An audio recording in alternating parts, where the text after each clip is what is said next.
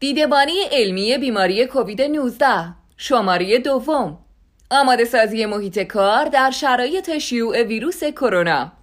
نویسندگان دکتر سید غلامرضا موسوی، دکتر عباس رضایی، دکتر سکینه شکوهیان، دکتر محسن حیدری. گروه بهداشت محیط دانشکده علوم پزشکی دانشگاه تربیت مدرس. من ملیکا توکلی از اینکه در این اپیزود با ما همراه هستین سپاسگزارم.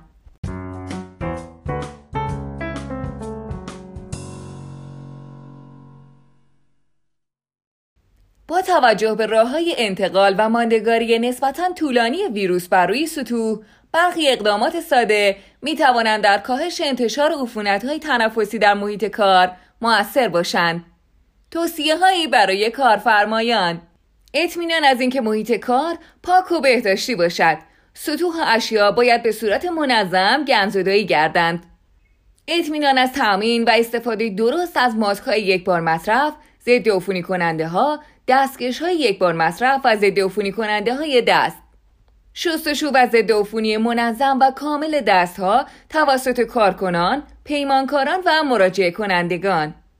عدم استفاده از انگشت نگاری برای حضور و غیاب. ارتقای بهداشت دستگاه تنفس در محیط کار با قرار دادن پوسترهای آموزشی و ترکیب آن با آموزش‌های مسئولین ایمنی. توسعه برنامه پاسخگویی برای افراد مشکوک به بیماری، مانند پیشبینی یک اتاق یا فضای اختصاصی برای کسانی که علائم بیماری دارند، وجود یک برنامه منسجم برای انتقال افراد به مراکز بهداشتی جهت درمان. به همه کارکنان توصیه شود که اگر علائم خفیفی مانند سرفه یا تب دارند، در خانه بمانند. برای اطمینان از عدم حضور بیماران، باید حقوق و مزایای کامل فرد طبق مقررات سازمانی پرداخت و امنیت شغلی فرد بیمار در زمان نقاهت حفظ گردد.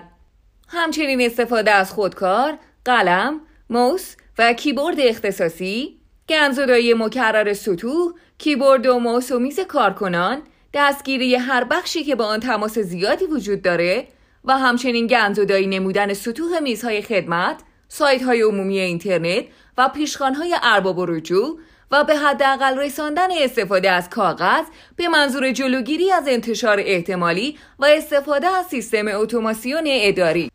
برگزاری جلسات. با توجه به اینکه ریسک انتقال ویروس کرونا برای افرادی که در جلسات شرکت می‌کنند بیشتر است و به طور متوسط از هر پنج نفر مبتلا ممکن است چهار نفر بدون علامت باشند، بنابراین لازم است قبل، حین و بعد از جلسه به نکاتی توجه شود. برای مثال جلسات رو حتی امکان محدود کنید. جلسات رو به صورت ویدیو کنفرانس برگزار کنید و وسایل حفاظت فردی و بهداشتی مانند دستمال کاغذی، مواد ضد عفونی کننده، دستکش و ماسک را برای افراد حاضر در جلسه فراهم کنید. صندلی افراد شرکت کننده باید حداقل یک متر از هم فاصله داشته باشد و پنجره‌های محل جلسه به منظور تعویض هوا بازگذاشته شوند.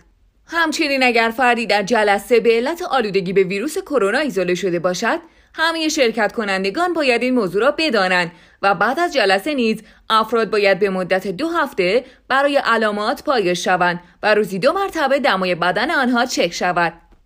نکات ویژه مسافرت کاری. از مأموریت افرادی که ریسک بیشتری برای ابتلا به بیماری دارند ممانعت شود. افراد همراه خود بطری با حجم کمتر از صد میلی لیتر الکل برای ضد عفونی دست همراه داشته باشند. پس از بازگشت از سفر نیز حداقل برای چهارده روز کاری و به تناوب دو بار در روز دمای بدنش چک شود. نکات ویژه آسانسورها. از راه‌های انتقال ویروس کرونا استفاده از آسانسور است که به دلیل داشتن فضای بسته ریسک بالایی برای انتقال ویروس دارد. جهت جلوگیری از انتشار ویروس کرونا در آسانسور باید اقداماتی صورت گیرد. مثلا آسانسورها باید هر روز به طور کامل و مرتب و چندین بار با اشعه ماورا بنفش، الکل هفتاد درصد یا ضد عفونی کننده های حاوی کلر ضد عفونی شود. در صورت امکان به منظور به حداقل رساندن انتقال ویروس از طریق عطسه یا سرفه از آسانسور به صورت انفرادی استفاده شود. قبل از ورود به آسانسور ماسک پوشیده شود. در صورتی که هیچ ماسکی نزده باشید و فردی در آسانسور عطسه کرد، دهان و بینی خود را با آستین پیراهن بپوشانید و بلافاصله بعد از خروج از آسانسور لباسها را تبعیض کرده و نظافت فردی را انجام دهید. نکات ویژه محیط‌های آموزشی: عدم الزام به حضور دانشجویان، اساتید و کادر علمی و غیر علمی در صورت داشتن علامت بیماری. فراهم کردن تهویه مناسب در محیط‌های آموزشی. لغو کردن تمام جلسات و مسابقات و دیگر رخدادهایی که سبب تجمع افراد می‌شوند. اولویت دادن به برگزاری جلسات به صورت آنلاین و تدریس الکترونیک. استفاده نیروهای خدماتی از لباس‌های حفاظتی همچون ماسک، دستکش و چکمه در هنگام نظافت. جداسازی کامل دو مرحله نظافت و گندزدایی. مدیریت و نظارت بخش مدیریت ایمنی و بهداشت بر تهویه و ضدعفونی کلاس‌ها، خوابگاه‌ها، غذاخوری‌ها، کتابخانه‌ها و سایر مراکز عمومی. نکات ویژه غذاخوری‌ها: بهتر از غذاخوری‌ها تعطیل و افراد غذای خود را بسته‌بندی شده به همراه بیاورند. لازم است از ایمنی و بهداشت مواد غذایی در غذاخوری‌ها اطمینان حاصل شود و بازرسی در محصولات گوشت بیشتر شود. ترجیح به استفاده از ظروف یک بار مصرف برای سرو غذا در غذاخوری هاست.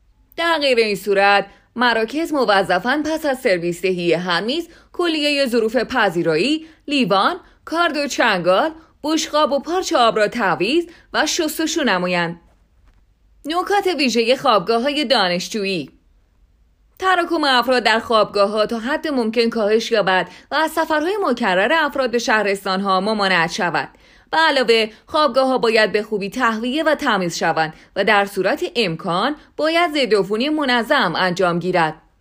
سطوح دارای تماس مشترک مثل دیوار و کف، درپا، دستگیره درها، میز و صندلی، شیرالات، نرده پله‌ها، تخت و کمد و کابینت، گوشی تلفن، دستگاه‌های کارتخوان، کفپوش‌ها، کلید و پریزها، وسایل عمومی و نظایر آن با دستمال تمیز و خشک شده و سپس گندزدایی شوند.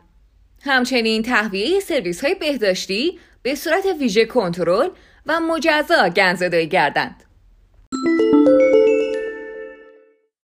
تا اپیزود بعدی سلامت و پایدار باشید.